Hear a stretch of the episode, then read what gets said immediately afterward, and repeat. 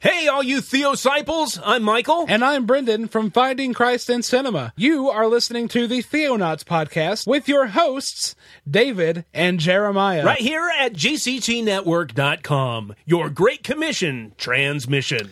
The Theonauts, episode 121. The one where we sing in harmony while talking about homiletics. The Theonauts Podcast.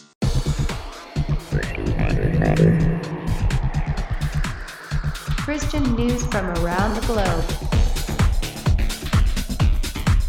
In the beginning, God created the heaven and the earth.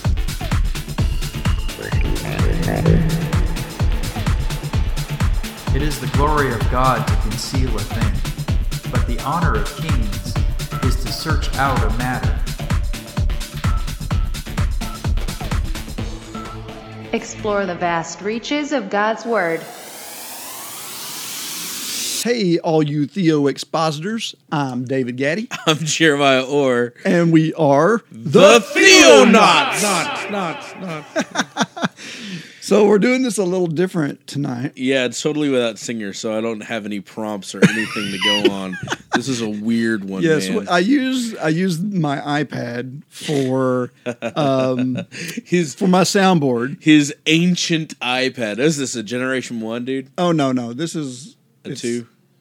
I think it's a three. Really? Yeah, Wow, so it's not that ancient. but but yeah, I let it. Does it have a lightning cable or is it the old? Cable? No, no, no, it's the old big wide cable. Yeah. but it um it I it got hit and unplugged and it ran Uh-huh. out of juice just sitting here Oh yeah. and uh, so whenever I plugged it back in it's been plugged in for what 30 minutes or an hour least, yeah. and it hasn't even gotten up high enough to turn on So we're gonna brave the uh, podcasting world without our Yeah. stingers. and you're probably confused because you're hearing the stingers here and there it's because I'm putting them in in post Yeah. I don't get that pleasure, but whatever. Anyways, how was your day? How was your day, week slash year? I don't know. How was your week, Da- David? good man how's how's everything been going with you Uh, other than getting peed on and puked on twice this morning after being up since three thirty, I'm doing great. nice Yeah, it's been a the fun joys day. of fatherhood Yes, it's been great. Blakely is uh, parenthood she is teething like crazy, and so like she's been running with fever every night and Mm-hmm. doing the the fun stuff of of being upset and fussy, and but she's pretty, so it's all right. I love her. Anyways, That's just the way it goes, man. this morning I was just like. That's it. I'm not going. Like the Grinch from the Grinch Stole Christmas. I was there, but uh, I gathered myself, composed myself, said a little prayer, and got in the car, and here we are, man. awesome. So, anyways, good week. How about you? Well, we had a we had a good um, a good weekend at church. We had uh, yes a baptism. We a had baptism. yeah, we had um, a guy uh, that we've been helping a little bit here in town, and and um, he really hadn't even visited us much at Not church. at We've talked to him quite a bit, Right. and uh, and he he decided he wanted to give his life to the Lord, and he came and he um, he, he stood up in front of the congregation because he wanted to make a little short statement. And I think he got a little nervous. He was going to tell the story about how he burned his Bibles three Oh, yeah. years ago. So he's he's been at war with God in this journey, Right. and uh, uh, he told us the story. He brought us his Bible, and it was like soot covered, Uh-huh. Right. Like it was like it had smoke damage all over it. And he said, uh, you know, a few years ago, he, he he got upset with God. He threw it into the trash fire that was burning outside. It was like five foot tall fire, Right. and he threw it in there. And when the fire went out, the Bible was still laying there How amazing. and he was showing us the inside of it, and the pages weren't even Touched. burned or That's anything right. on the inside. It was like perfectly usable. Yeah. That's amazing. Great story. Yeah. So, yeah, that was awesome. He uh, he's a great guy and, and surrendered his life, so we got to do a baptism, which is always awesome. And you know what was was really cool is when he got out of the baptistry, he turned around, he grabbed my hand, he looked at me, and he was like, his eyes got really wide, and he said, "Did you feel that?" Just like that. Wow. I was like, "Wow, that's awesome." So heaven gains another brother, and uh, and we're all the better for it. Yeah. So Awesome. All right, you want to jump into this crazy topic we're about to hit? let's do it. All right.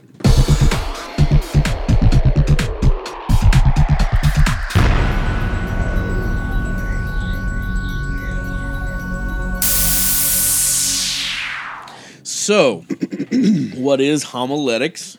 I mentioned in our uh, in my little one-liner uh, for all Yeah. of you non Throwing out preachers these, uh, out there. Five dollar words, That's right. Homiletics is four dollar words. four dollar homiletics. Yeah, four dollar words. Uh, th- it's the uh, the way in which you deliver or preach scripture. Right. So there are many different ideas and arguments out there on how this should be done And how it shouldn't and be how done. it shouldn't be done. And uh, the main things that we're going to talk about today are expository preaching Versus topical, topical. preaching. That's right. so, what is expository preaching, David? expository preaching is really just about uh, it really boils down to technically meaning getting what the text means in its context but generally how we use the term is verse by verse walking through the scriptures Yeah. so whenever you do uh, expository teaching or preaching, you are doing a chapter study or a book study, or Yes. and so you're you're moving through it and letting the Bible do most of the teaching. Right. And it- part of it is to avoid uh, contextual issues. Right. Well, to me, expository preaching, this is the main definition, and this is why I think this is a, a non argument. It's kind of frustrating to me when people argue about it. Yeah. Um, expository meeting uh, messages break the text down, break a scripture down to its basic meaning to further understand. and so you're using historical background in the text. You're using um, the type of writing it is, right? Um, you're using mood, tense, voice. You're using original language. You're using all that stuff to bring to bring uh, about the, the actual meaning of the text. Right. Right. That's what expository actually means. But you're right. Pastors uh, throughout the ages have used this word expository to mean verse by verse teaching, and it actually has taken on that meaning now. Most Yeah, that's pretty much what it means. Hear, I mean, if if if the definition you basically gave to me, that's exegesis. Which is the same thing actually. I yeah, think they're synonyms. And and uh, but when people say exegetical, that's that They is mean- different than what they mean when they say expository. right. So because so generally expository preaching is the preaching through the Bible, Right. like through the Bible with J. Vernon McGee. Jay, this is J. Vernon McGee through the Bible. Man, I listen to that guy every night driving home from wherever with my dad all Yeah. the time. That's, I mean, I probably could quote half of his lessons now. And he was, whenever I first became interested in being a pastor, my dad got me a lot of his commentaries, the J. Vernon McGee commentaries. Yeah. Because they're It's very called through the Bible. through the Bible, and they're very, uh, very simple and broken down from his point of view. Yeah, yeah. There's definitely things that because they, they still play J. Vernon McGee on the radio every morning. Yeah. at least the, here in Dallas. And um, so I was listening to him the other day, and there was things in there I was like, mm, not quite there. Not- I'm, I'm all with you. Keep keep going. You know, he's, See, that's uh, his family is is actually producing all that now. Oh, really? Yeah, because he's you know he's passed. That's a topic for another time. But you know, people jump on these uh, theologians or people who teach exegetically, and so they to them that's what the text means. Right. Like uh, another thing like that is study Bibles. So, for instance, the Scofield Study Bible is like held up as the exemplary study Bible. Another one's the John MacArthur Study Bible, and these things are seen as the greatest, you know, Yeah, Bibles that Yeah. you can get because they explain the text to you. But what you got to understand is you're getting one guy's, uh, one guy's version of the Uh, text, yeah, his interpretation his or his understanding and his the- theology. in doesn't mean he's right. Doesn't mean he's wrong. exactly. But and, and that's one of the, the beauties, and that's also to me the beauties of translations is you can't always trust the same translation all the time for every text. Right. You really need to mix it up, and and of course we've talked about this before on the show. And this this episode is going to tie in real well with with several of the episodes we've had before. We have talked about exegesis and eisegesis and hermeneutics and and all the things that you should do as a theologian or as a Pastor, student of the. Bible, as a preacher, teacher, whatever. You need to be using these tools. Uh, you need to be exegetical. Now, don't take that to mean necessarily that you have to always be an expository preacher. Yeah, and So- that's where that's where we're going with this. So, a list of some famous expository preachers you might have heard of. John John Piper. Almost everything he does is expository preaching. He walks through uh, chapters of the Bible, um, and he'll do topics. So his his uh, oh my computer just blanked out. He'll do. Uh, oh no, I wonder, hey, is it is gone. really? Yeah. No. Now it's back on. What was that? I don't know. So weird. That was weird. Anyways, so back to John Piper. Ah, here it is. It's 100% back now. It's weird. Um, John Piper will use, so he'll title his sermons on topics, but they will still be expository. He'll he'll Preaching. yeah he'll preach through texts that speak to the topic. right, exactly. So, uh, like uh, on the flip side, though, you've got preachers like, say, Francis Chan, who is more topical in his Yes. preaching. Um, David Platt, he's pretty topical. Uh, Matt Chandler. Uh, there's there is a, a good mix actually out there, and one of the things that I wanted to bring up, and the reason why I felt like this is so relevant or or pertinent, is because I, I'm seeing a trend in Yes. in um, in the, the theological world, and that trend is this uh, almost bashing of topical preaching. Yeah. So should should that that the a lot of of um, expository preaching preachers want to say this is the only way you need to be doing it. Well, yeah. Let me give you a great example. Dr. Al Al Mohler, who I love, by the way, uh, he's the president of Southern Baptist Seminary in Yeah. uh, Tennessee.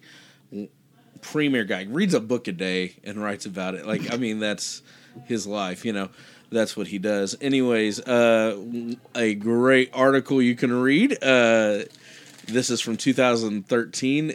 It's entitled "Preaching with Authority." three characteristics of expository preaching.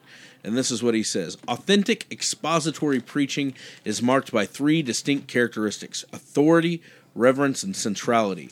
Expository preaching is authoritative because it stands upon the very authority of the Bible is the Word of God. Such preaching requires and reinforces a sense of reverent expectation on the part of God's people. Finally, expository preaching demands the central place in Christian worship and is respected as the as the event through which the living God speaks to his people. So it's the event in which the living God speaks his.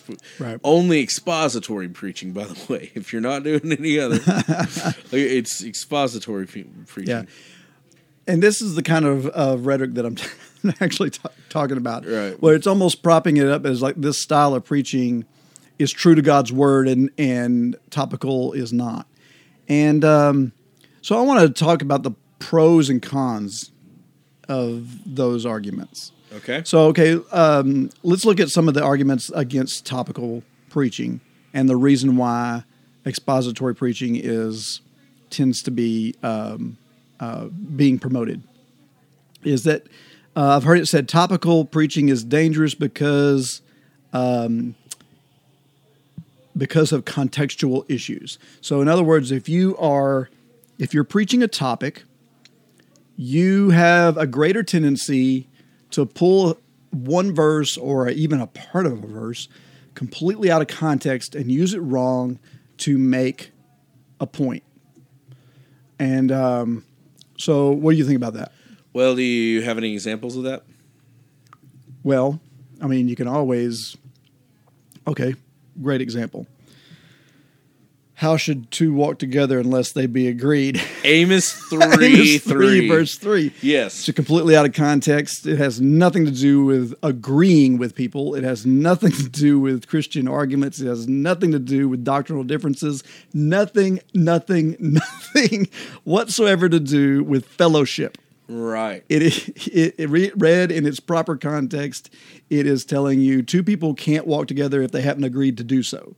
It's giving you an impossibility because it's setting up the stage for um, for a statement that God is going to judge Israel, and He's saying, "Can you do this and not expect God to judge? you?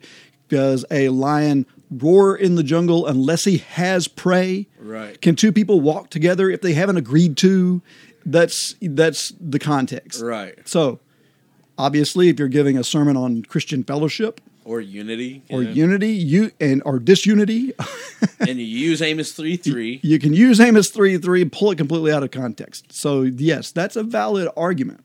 And actually, there are a lot of there. There are a lot of people. I mean, all you have to do is go on the internet and search any topic based on Yeah, uh, scriptural context, uh, and pull up somebody taking a verse out of context. right. It's just the way it happens because we've said this before. Whenever we're talking about uh, exegesis, you can Mm-hmm. take the Bible and make it say You can make it mean anything you want. anything you want to say. and, and I've I've heard, especially w- whenever you get into metaphoric and symbolic language. I mean, it's real easy to say, well, what the guy is saying here is X Y Z. Right. Uh, that's why there's so many interpretations of the Book of Revelation Right. and the Book of Daniel and Yeah. these places where lots of visions are being referenced and um, so.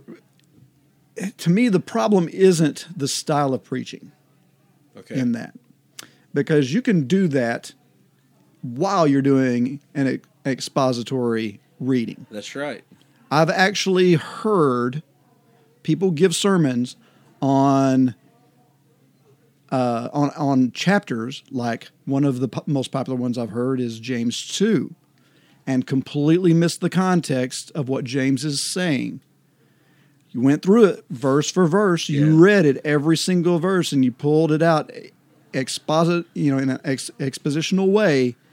But you missed the point, dude. Right. And uh, same way with Romans six, I've heard it preached wrongly. the famous passage of Paul when he's talking about the Lord's Supper, First Corinthians. Is it First Corinthians? First Corinthians eleven. 11 when he's talking about the lord's supper and he talks about taking it unworthily i've heard people expositorily preaching through First corinthians and use that scripture to tell you that if you're in any kind of sin or you're struggling with any kind of sin you best not take that lord's supper you Oh, might fall down dead Right, right, and and they'll read the whole chapter or even more so. Right. and still get the passage wrong. And Right. still misuse it. Uh, First Corinthians three is another good example. Speaking of unity, that is a unity chapter. Yeah. But everyone wants to pick about this uh, uh, if a man's works are uh, gold or wood or stubble or hay, and they get burned up, and they want to translate that to mean my personal works, and just totally miss the point right of the entire passage, which reason why it's easy to miss is because maybe you need to expand beyond the chapter breaks too if you're going to do this expository thing. that's true So um, maybe if you started at chapter one of First Corinthians, you would understand that he was talking about Christian unity yes and division and all that sort of thing, and never changed subjects. right So it is just as easy to mess up the Word of God while preaching in an expository way Right. as it is to do it in a topical way. yeah Here's another argument against topical um, preaching. Uh, topical preaching allows you to skip unpopular texts. So let's say, as a preacher, I'm kind of scared to talk about the certain topic because there's people in my crowd that I know are going to take great offense to it. so I'm not going to quite step on those toes or step in that area. And since I have the freedom in topical preaching to pull the verses out I want, then we don't have to cover those areas. Huh. So what do you think? Well, uh, part of me agrees with that. I mean, that's obviously true, but th- I think that's true with expository preaching too. How many pastors really conquer First Chronicles? How many pastors walk through? First Chronicles one through nine. Yeah. which is all like the entire nine chapters of genealogy. Genealogies. Like How many pastors like do you know? basically everybody ex- in the Bible's talked about in those yeah, nine expositorily preach through that. Or uh, I I know a lot of pastors that are scared to death to cover Revelation, Mm-hmm. won't walk through it. So they just don't walk through those books. So they end up walking through the books they know really well, say Romans or First Timothy or you know whatever, but Mm-hmm. they skip out on those other passages. So actually, what happens with expository preaching? And okay, so maybe Well, here's I, I do agree with this. By the way, these are not. I'm not trying to slam all these. I'm just. I want to give a little balance to the arguments that are being made. Is all I'm trying to do. Right. So, like, uh, I do agree that if you're a topical preacher, you do have a lot more freedom in this That's- area. that's 100% true. because if you were stepping through, you know, let's say, um, what's a book that has maybe some. Some, oh, okay, first, Hebrews. or even first, yeah, Hebrews or First Corinthians or whatever. There are parts of it that you're not going to have a problem at all talking about. right. But if you're going to be true to your I think almost every book's like that. I think think of Romans for example. Mm-hmm. Romans to me is one of the clearest, easiest books to walk through and Mm-hmm. to actually see, right? But then you get to that really hairy stuff about the Jews in chapter 11, yeah, yeah, And I don't know, yeah. There's some weird stuff in there. right? I don't know if I want to preach through that because that's going to be a hard. That's going to be one of those hard Sundays, Yeah, right? yeah. Where your people are going to walk away going, hmm, I had a lot of people getting mad at me last time I did an expository study of Romans. "Oh, did you?" yeah, that's true. but um, so okay, so it. But the thing is, it can work. I mean, it it it, ha- it can work. You can do this in any Right. setting, but it's probably is easier to do it in a if you're strictly topical speaking. Sure. because you can pick and choose what you want to Sure. what you want to address and what you don't. And part of this is like let the I understand the argument. Let the text speak for itself. If the if the text was was leading up to a certain event and you cut it short, then you're kind of robbing the original Oh, yeah. author of um of, of the points that he was making. Right. But how far do you take that? I mean, remember those chapter breaks weren't there until Jerome got a hold of it. So, you know, where are you? I mean, how many times do you hear someone say, "We're going to start in verse seven of chapter two, and we're going to run through verse fifteen of chapter three? Right. you know, no one wants to do it like that. Everyone wants to take it in the in chunk chapters. in the chapter yeah. break areas. And I actually I think that there are a lot more pastors that are actually starting to do that a little bit, like branching out from the uh from Jerome's old chapter breaks. Right. Um and I I wouldn't be surprised if in a hundred years we might move past the chapter breaks Mm-hmm. in some Bibles because, um, for instance, I'm doing a uh, a Bible study with my youth on Ephesians right now, and uh, we're taking we're we're doing it through an um, another an actual Bible study uh, online, and the Bible study curriculum actually takes the chunks that need to be taken, like four four and five is a weird chapter break in Ephesians, and so right. and so it's taking the chunk Seven and eight in Romans. right. So it's taking these chunks Yeah. correctly, you know, which I like. But anyways, getting back to that, you're right. A lot of a lot of lay pastors or regular pastors they they'll take it chapter by chapter, and so you kind of do bust up that uh the meaning a little bit. Right. Um, one of them I have here is that um, topical preaching is bite sized and leads to shallow studies. Hmm. I disagree with that. I I think that's the that's the one statement that I probably disagree the most with so far. Mm-hmm. And the reason is is because we can do, for instance, what we do at the Way. Um, we've done full topical units Yes, yes, it's true. where they haven't been bite sized. they've actually been, but a lot of that. I mean, we have we preach through Romans without preaching through Romans. You know what I? mean? Right, right.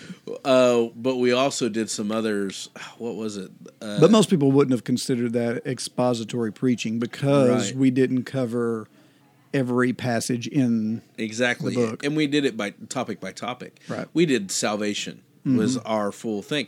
Now we used a lot of Romans for that salvation message because Romans deals with salvation, Right. but it was still topical preaching, Yeah. um, and it wasn't shallow at all uh, because one linked to another, linked to another, linked to another. right. So I don't think I don't think that that one has a lot of validity.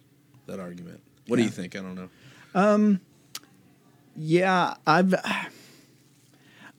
I can see where some of this is coming from because um, I think there's another problem at work here, and that is laziness comes into play here. And I will say this: your concordance is the worst tool in your biblical arsenal Yeah, that's very true.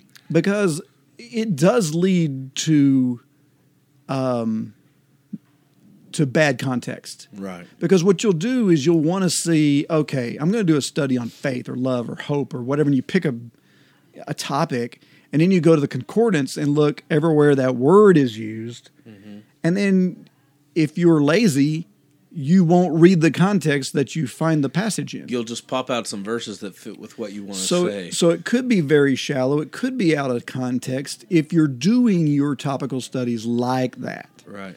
And I and I guess one of the points I want to try and make is regardless of your homiletic, your study practices need to be exegetical.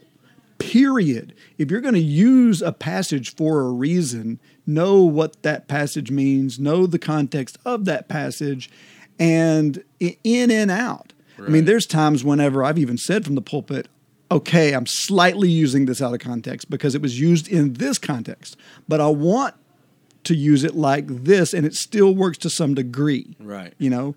And I think that it's perfectly cool to do that because you're still finding truth in the scripture, even though it wasn't fully in the. And you had a disclaimer there saying Right. basically, go back and read this because it has a broader Statement. meaning, meaning, and you really need to get it all. Right. And so I think that this this argument is a misargument. Really what what people want to do is argue uh, exe- uh, exegetical or expository preaching versus topical preaching, but really what they're arguing is exegesis versus eisegesis. Right.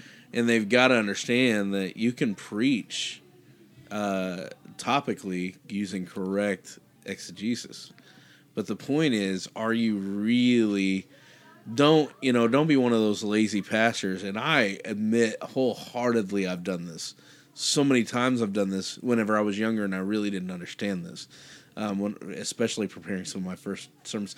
I think back on some of my first sermons and i just cringe at a lot of things that i did because this is the way i was taught. I was taught using a concordance. I was taught going okay you want to do something on faith? Then go through get your get out your Strong's or get out you know what i mean? Yeah. and look up that word and then check out all the passages dealing with that. Pull out the ones that uh, say what you want it to say right. right? And make your sermon based on that. Three points and a, and a poem Right. based on faith on that on that topic. And the laziness that's involved that is great. It, it shouldn't take you 30 minutes to come up with the sermon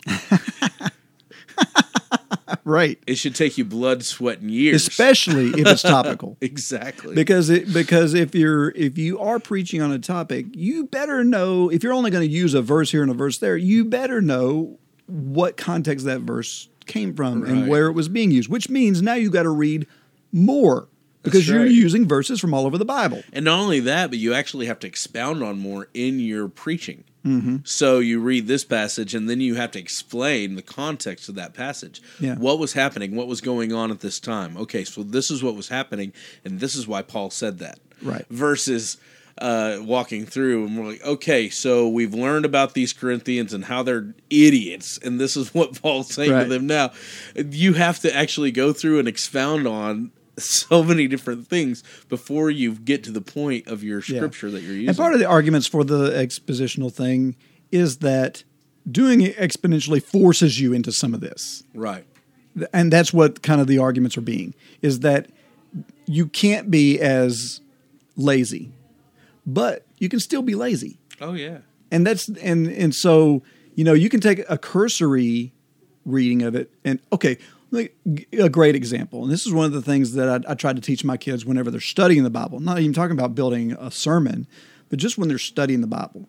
I'm like, okay, let's say you're reading through an Old Testament story, and you read a name or a place or whatever, and you don't know what that is. Go look it up. Find other passages that talk about that place and that person so that you can learn who it is in the context of the story you're reading Right. that you're talking about.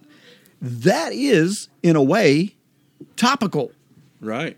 because you are having to move from one passage that you're reading over to another passage that you're reading uh, in order to gain greater depth of understanding. Right. Okay, let me put up a, pull up a great example. Um, Matthew 13, the kingdom parables, right? Uh-huh. There is this one very enigmatic parable about leaven. Okay. Okay, the kingdom of heaven is like unto a woman who puts leaven in three measures of meal. Now, most of your uh, commentary, commentaries will will go on. Okay, well that's a good thing. Church is growing just like leaven grows in in bread, and it's it's going to grow and it's going to take over the world. And but that's I don't believe at all that that's what Jesus was saying. And the reason why is because leaven has meaning. Right. Like if you just read Matthew 13 and did ex- your expository study on just Matthew 13 and never left that chapter, you're stuck with what is leaven? Right. Is it just a leavening agent? Is it just a physical thing? Here's another thing in that three measures of meal. He didn't say just a loaf of bread, he specifically said three measures of meal. So, when we're studying this type of thing, go find out what the significance of Right. three measures of meal is. Go find out what the significance of leaven is. And you'll find that if you go to Genesis 18, well, now you hear a story of Abraham welcoming three visitors into his home, one of which seems to be God himself, or at least God incarnate. right. And he tells Sarah, Go prepare three measures of meal. That became a historic cultural thing to the Jews. Three measures of meal meant fellowship. And whenever someone came to your home, you would offer them fellowship. So now, with that understanding, you can now understand Matthew 13 a little bit better because now you know that he's saying leaven's a symbol of sin in the Old Testament. He, she, this woman is putting sin in the fellowship offering. That sounds bad. Right. So we went from understanding this text to being a good thing to all of a sudden it being a bad thing, right. all because we did some topical research. And so I do think that, like, if you're preaching through Matthew 13, it would be beneficial for you to tell your audience about this, Right. which means you're now doing some sort of topical jump over into Genesis 18 to explain what three measures of meal is all about. Exactly, and uh, that's uh that's one of the places where pastors can be lazy again is not doing that, right? Right. And then they they accidentally mess up on the the uh, um, the understanding of the scripture because they're not putting it in the context of the whole Bible, right? Um, so I think a good if you're going to do either expository or topical, scripture backs up scripture. Yes, it's the best. It's the best commentary on itself. That's right. So, you know, where uh, where an expository preacher can get lazy is just looking at that one couple couple verses and then not jumping over to any other verses in scripture that help us understand that verse Right. even better. And so there is The lines. The lines start getting blurred a little bit. right. in in all this. Um, the last thing that I had that was a um, um, a, a, a thing that I, I keep hearing about topical preaching is that it's too narrow, it's too culturally focused or on local needs. So, in other words, whenever you're a preacher, you're a pastor, or whatever, you're going to get up in the pulpit how do you decide what you're going to preach on? If you're a topical preacher, right? You are going to pick something that you think is going to be uh, culturally fit your local congregation, Right. whether that's good or bad. Like whether it's either something they need or whether it's something that you think they'll they'll, they'll be happy with Right. whatever, it allows you to be too narrow in in your teaching. Yeah. Instead of being the whole of scripture would be broad. So you there there might be cultural thing, things that span your culture if you did an expositional study from the pulpit. But if you're going to do topical, you're generally going to stick into a, a, a narrower view. Right. That's good. What do you think about uh, textual preaching? Have you thought about that one? Do you know the other? How how are you defining that? What do you mean? Okay, so like Charles C. H. Spurgeon is uh, the king of this. Okay. the prince of preachers. I, I got to throw that out there. So textual uh, preaching would be taking one, like one verse, Mm-hmm. and then expounding on it. spending the whole sermon on one verse. Yes, Yeah. As long as you're doing what we're talking about. exactly, and that's my point. So As long as you know what that verse means before you start doing. here's my thinking on this. Let's say you're doing a marriage retreat. Okay. Um, what type of preaching or teaching should you use for a marriage retreat? Topical, most most likely topical, and the reason is is because you're not going to expound on First Timothy, walk through you know the uh, Right. book of First Timothy, Right, right. Doing a marriage retreat. What are you going to talk about? You're going to talk about husbands and wives and relationships. That's what you're going to do on a marriage retreat. okay? Yes. what what if you were you know what if you need to do a small group bible study i think the best best way to do those are expository Yeah. right you need to do expository Everyone's going to be here every week. We're going to sit down. We're going to go through an entire book. Right. We're going to understand what the writer was saying, what the context of that writing was, exactly who the author was, who the audience was. and then textual i mean that can be used at any any special event any any type of thing going on i don't know maybe uh um uh maybe an ordination or something like that right Well, it's kind of like, uh, you know, a few weeks ago I gave a sermon on uh, the Shema. Yeah Basically, the whole sermon was based on the Shema. Exactly. So all of these different types of sermons are tools that a good pastor can use deliver hom- homiletically.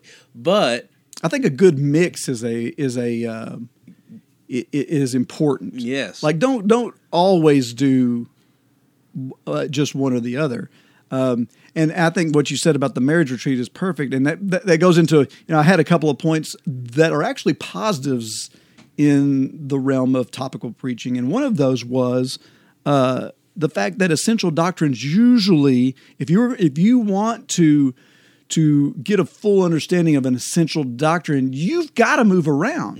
You, I mean, yes, you can hit John three sixteen while you're doing an expositional study of John three, and yes, you know, there's a few more passages around it that are going to cover salvation and the gospel. Right. But on the whole, there are other topics that are being discussed in That's that right. conversation with Nicodemus. And so, um, if you're going to give a quote unquote gospel sermon, you kind of need to to move around in the scriptures. Um, for example, you used to give a if you were going to give a sermon on love, okay, you might say First Corinthians thirteen. First Corinthians 13. I'll go do an expositional study of First Corinthians 13. Okay. How do you find out that love is the fulfilling of the law? Hmm. It's not really covered in that chapter. but it's an important doctrine about love. Right. And so you might have to jump over to Romans 13 or Yeah. or Galatians 5. How about or- baptism? That'd be an interesting. Right, right. Because and there's been a lot of people that build doctrines around baptism from one passage, Right. or you know here and there, instead of looking at the whole. Yeah. Well, a good a good case for topical preaching. Then uh, I was just thinking of this: when people do new members classes in some of these bigger churches, they're not they're not walking through one book. They're doing topical preaching. They're going from this doctrine to this doctrine to this doctrine. This is what we believe. These are the essential doctrines of our faith. Yeah. And they're topical, and that's okay as long as you're doing it exegetically. Yes, as long as you are using proper hermeneutics and and and looking up things about the passages that you're using, and you're not being lazy about it, and and you're not being narrow or uh, shallow in your search. Um, another thing that that I thought of was, what about when you're preaching to a congregation? You've got a myriad of people out there. Oh yeah. Uh, and like if you're in a small group, you're going to have the same handful of people that are coming pretty regularly. They're also very interested in learning the Bible, or they're generally not going to be there, right? Right. Especially if this is a weeknight or something like that. Right. So that's a perfect place for for an expositional study because you've got a captive audience for a long period of time. Right. You can take your time and go through. Like right now in our um, Thursday night study, we're going through the book of First Samuel. Probably going to go through the first two books of, of Samuel, because I'm wanting to teach about the history of of Israel, uh, and specifically about the kingdoms. So, um, so we're expositionally going through First and Second Samuel, um, and so that's going to take us a while. But if I was if I was going to do that from the pulpit at our congregation, we've got a lot of people that, for one, aren't all that interested in Bible study. Uh, it doesn't mean they won't learn from it, but it also means that as I'm going through the slower parts of the historical writing, mm, there's going to be more nodding off and more people You might get some shut off. le- yeah, leaving. And then you've also got people that are come and goers. You've got people in your congregation that are going to be there regularly, but then you've also got these guys that, you know, they may be there every other week or, or, or whatever. And you may have guys, visitors coming that really need to hear some essential truths and or some essential uh, truths and um, uh, for their very souls. Right. And so, um, to me, if you if you lock yourself into this one style of preaching, well, then you're you're feeding a certain part of your flock, but there's another part of your flock that is going to go kind of largely unattended to Right. because they're not quite ready for the meat. So, like if you look at, at passages that talk about, you know, I have only fed you with milk because up until this point, you haven't really been ready for the meat. Right. But at, but at this point, you should be ready for the meat. You know, in Hebrews with that five and six. Yeah. Another bad chapter break. where he's where he's he's saying that you know there's different styles of teaching for different styles of audiences. Yeah. And I think you have to be very cognizant about who's sitting in your audience and, and how are you going to present the Bible in the most effective way Amen. That's right. to the audience. Right. So Ooh, well, and yeah, that, so the point is, I think the most important thing is we need to. I don't, I don't think that uh, it's very fruitful for us to sit back and argue topical, expository, textual. The main thing we need to argue is exegesis, eisegesis. Are you doing it correctly? Are you correctly dividing the word of God? Like, commitment to the scriptures. are you committing to what what you're teaching? um, another thing that comes into play, your traditions. oh yeah, You've been born and raised with this teaching, so you don't have to study it, right? wow. And that's part of really. I mean, people do that. They they s and they don't even think about it. It's like this is a truth because I've always known this, Right. And you just you throw it up out there to everybody, and you don't spend a lot of time studying it again. When you, you might, your eyes might be completely open to some traditional teaching that you've been stuck in forever that might not quite be the truth. Right.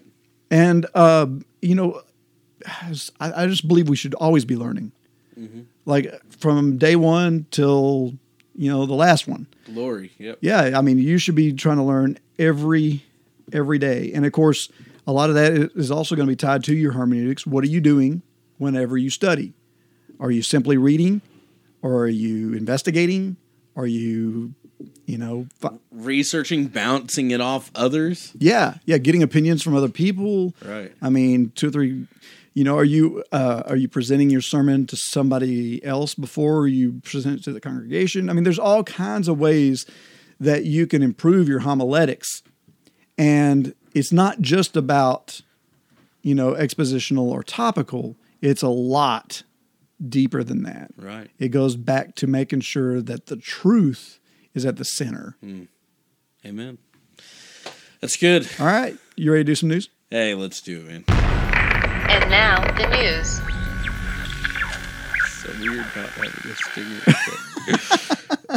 uh, well, I said let's do it. None of my news reports. Oh, here we go. Evangelical leaders write letter to Donald Trump about refugee ban. We are troubled. the Christian humanitarian organization World Vision. we've talked about them a whole bunch. Yes. Love World Vision. Wrote a book, The Hole in the Gospel. The leader guy of World Richard Vision. Stearns. Richard Stearns mm-hmm. released a letter addressed to President Trump and Vice President Pence expressing concerns about a recent executive order banning refugees from several predominantly Muslim countries, while new, quote, extreme vetting, quote, unquote, measures are put in place. The letter was signed by leadership from groups including the National Hispanic Christian Leadership Conference, Wesleyan Church, World Relief, Korean Churches for Community Development, National Association of Evangelicals, and Accord Network. The organization's leadership wrote that they are troubled by the order, saying, The Bible teaches us that each person, including each refugee, regardless of their country or origin, religious background, or any other qualifier, is made in the image of God with inherent dignity and potential. Their lives matter to God, they matter to us. While the U.S. has, in recent years, received only a fraction of 1% of the world's refugees annually, we believe the Refugee Res- uh, Resettlement Program provides a lifeline to those these uniquely vulnerable individuals and a vital opportunity for our churches to live out the biblical commands to love our neighbors and make disciples of all nations and to practice hospitality. Wow. What do you think? Well, Should we get political in here? I guess we can. I, I, am honestly, I don't have a great opinion about this, I one way or the other. And and I know that's that may be horrible sounding to say, but I can see clear arguments on both sides. Sure. And having I actually you know read the executive order verbatim to see exactly what it said because it was confusing to me. I was like, "What? He's just shutting down all traffic into the United States?" Right. But it's it's not quite that simple. Um, and there are Now, is this the same thing that uh, President Obama did in 2011? That's the question I want to know. I didn't read that. So that executive order. Basically, it was uh, was it Iraq? I think it was Iraq and a couple other countries he shut down. Hmm. I think the way he did it was Well, for one, the media is always going to spin a spin it 100%. hard, right. one way or the other. They're either going to push it under the rug if it's Right. for you know their candidate, Right. or they're going to spin it up into mass hysteria if it's the guy that they're opposed to. Mm-hmm. So, you know, I mean, I I get both. I mean, I agree with everything Richard Stearns said, Sure. but I don't know if he touched on the point. I don't know if he really did. Right. I mean, the point is is about safety, right? I mean, let's take this a little bit closer. Everybody locks their doors at night. Why? Right. Why don't you just let the guy in that wants to wander in? Yeah. I mean, because that's kind of what that's the other side of the story. Another thing that I, I love how people are up in arms at the government, but how many of our churches are allowing refugees in? How many of our churches are allowing even the homeless around our towns in? Yeah. Well, exactly. That that's not going to be equa- equatable at all. Right. And I mean, this kind of goes to like, okay, for example, if you had a homeless population around your home, you're you're going to lock the doors, right? I mean, that's just what's going to happen. Yeah. You're not going to be like, you know, hey, my door's unlocked and there are some spare rooms in the house. If any of you guys want to just you know wander in, and you might be still a loving Christian and invite a person in that you've talked to and you know them a little bit, whatever, and it's like, oh, hey, But you're going to do some kind of a screening. you're going to come live into my if you if you want to come live with me that be I'll I'll help you out in any way I can and that's great but you don't just carte blanche just leave the gate open Right. and I think that's the that's what's being argued. I I mean I really don't know because I see the other side as well. You got all these people that are are now they got families in both countries or they're stuck in the middle of school or I mean there's all kinds of, of situations. One of the things I think that that Trump needed to do was maybe take things a little, you know, ramp it a little bit and not go hardcore all the way for Right. for it. But I but I don't know. I'm not in that position, and I hope I will never be. Gosh. You know, yeah, and that's the that's the thing. And the thing I meant by I, I think he he went about it a little bit abruptly, kind of in a wrong way, is the people who were stuck in airports who had green cards coming Right, back for right. Mm-hmm. it, you know to go to their universities who, who they study here you know and they're not being let in and i think that that it should have been a bit of a warning there should have been a warning Yeah, something anyway. exactly instead of a shut Yeah, I can agree. That's with, it. Agree with that. Too. So, anyways, let us know what you think about this. By the way, send us an email or do a voice call and, and let us know what you think about Donald Trump and his executive order so far. Um, President Trump. Anyways, all right. Report: Global gender equality is still 170 years away. The World Economic Forum has released the troubling findings of a new study that found that it will be nearly two centuries until there is true gender equality around the globe. The group looked at a variety of factors, engaged equality, including health, education, economic participation, and political empowerment, and found that gender equality is still 170 years away. That is, unless major changes are undertaken. Though globally, men and women's rates are going to school, uh, men and women's rates of going to school are about the same and they have similar health statuses. The other two states are in desperate need of change. Not only are they unrepresented politically, but in 74 out of 140 nations studied, economic gaps have actually widened in the last year yeah, pretty crazy. So uh, we're totally a globe of in- inequality. Period. Socially, social, socioeconomically, gender uh, speaking. You know, yeah. hundred percent. So that's sad, but I don't have much to comment on that other than sad. Sad day. How about this one? Just one in seven pastors are now under the age of forty. One in seven. Really? Yeah. That sounds odd to me. Maybe it's because most of the mega pastors or the super pastors that you hear, they're all young guys. Well, yeah. New The, the, all, every, all the all the ones in the local churches are old. That's true. New research shows that Christian pastors in America are getting older. The State of Pastors 2017 study, which was uh, conducted in a partnership between Pepperdine University and Barna Group, found that the age of the ad- average pastor has risen somewhat dra- uh, dramatically since 1991 when it was 44 year old years old. Today, the average age is 54 years old. The average age of pastors is 54 years old, and only one in seven are younger than the age of 40. The research team conducted that more than 14,000 interviews over the course of three years. One in seven pastors under the age of 40. Why? What do you think that is? I think that we're becoming. Uh, Do you think that that? Um, I mean, do, do those statistics show out that in years past there's been another view, or is this just been the how it is? I don't know. I didn't look at the actual.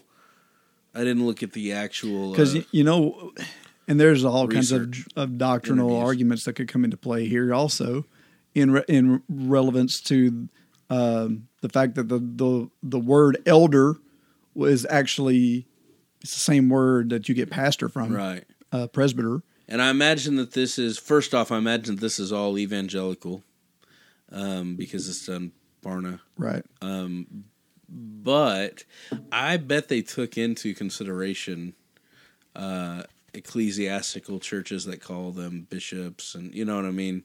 Yeah. different types of different types of churches, elders as well.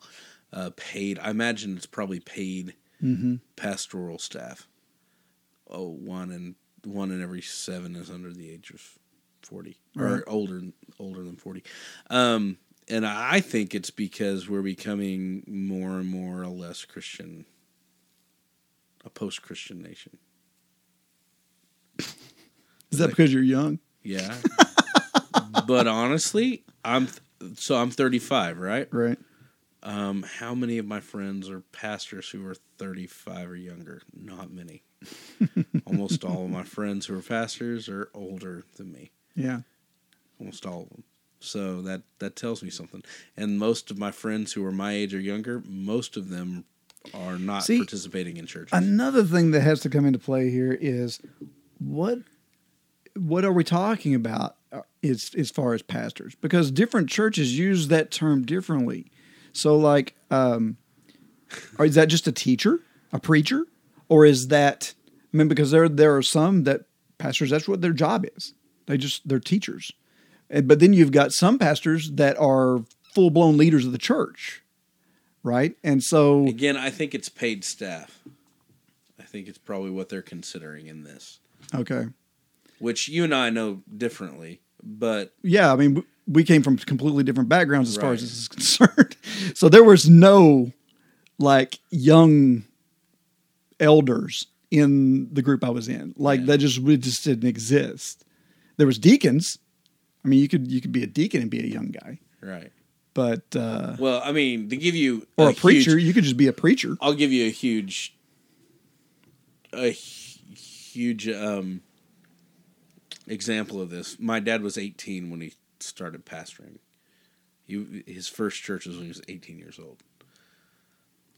Like he like he pastored the church himself. Like was the leader of that church. Yeah, Wow. 18 years old, and that's normal for Southern Baptists. interesting.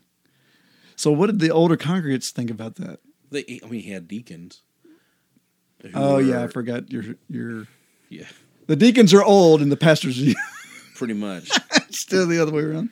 Yeah. Okay. Except for there's not many young pastors anymore. Yeah. They're all shuffling off. It's kind of. I think it just really depends on your on your affiliation. Because I mean, let's go the whole. I mean, Catholics. Look at Catholic clergy. They're all old, right? I mean, I, they're not all old. okay. How many young popes have there been? Okay, popes, but priests. There's a lot of young priests. Okay. Well, yeah. But you're not going to be a bishop or a cardinal or, or no, but you're going to be in charge of your own parish yeah. as a priest. So that's a pastor, basically. I don't know. I think. I think it'd the be hard to discuss without knowing their. I think the definition should polling. be ordination. Okay.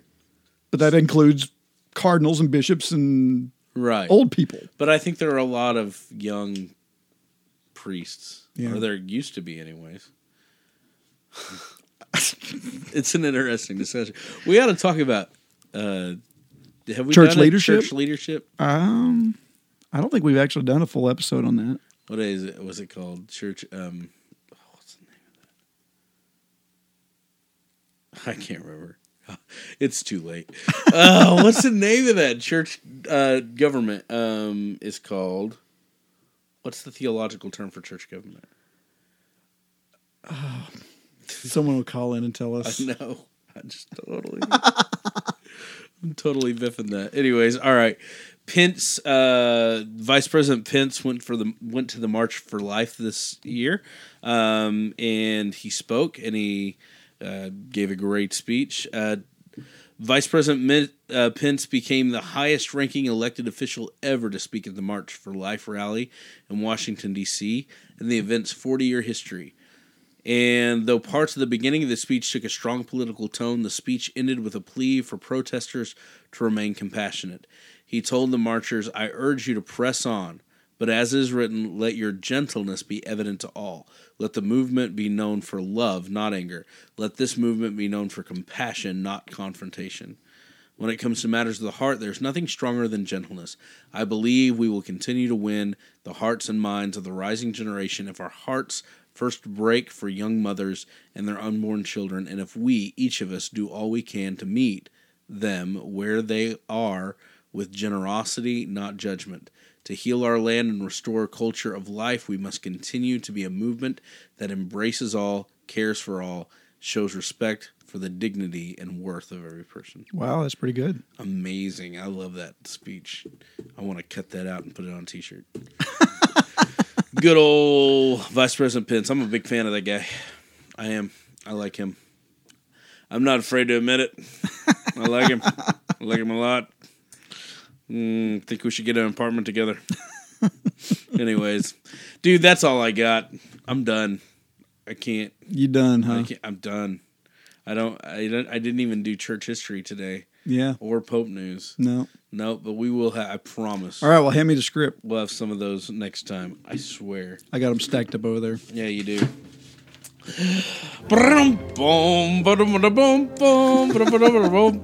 I don't know. The Go ahead. Theonauts are part of the Great Commission Transmission Network, using new media and social networking to go into all the world and proclaim the good news to everyone.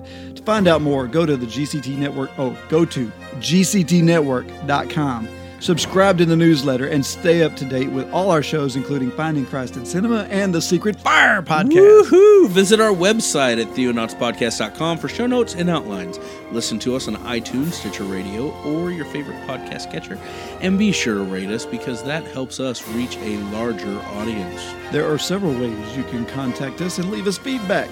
Send us email to theonauts at gctnetwork.com or call us on our voicemail line at 972 885 7270. Tweet to us on Twitter using at Theonautical. Like us on Facebook at facebook.com slash Theonauts. And if you like us and want even more Theonauts, drop us a buck or two at patreon.com slash theonauts. Your patronage helps in our expenses like hosting fees and equipment costs. Don't forget to tune in again and explore the vast reaches of God's Word. All right, Jeremiah, thanks for being here, brother. Thank you, David. All right, God bless. This has been the Theonauts Podcast. Call us with your questions or comments at 972-885-7270. That's 972-885-7270. We'd love to hear from you. You are tuned in to the GCT Network. This is your Great Commission This is your Great Commission transmission. at gctnetwork.com. I learned to read some. I read the Bible quite a bit. I can't understand all of it, but I reckon I understand a good deal of it.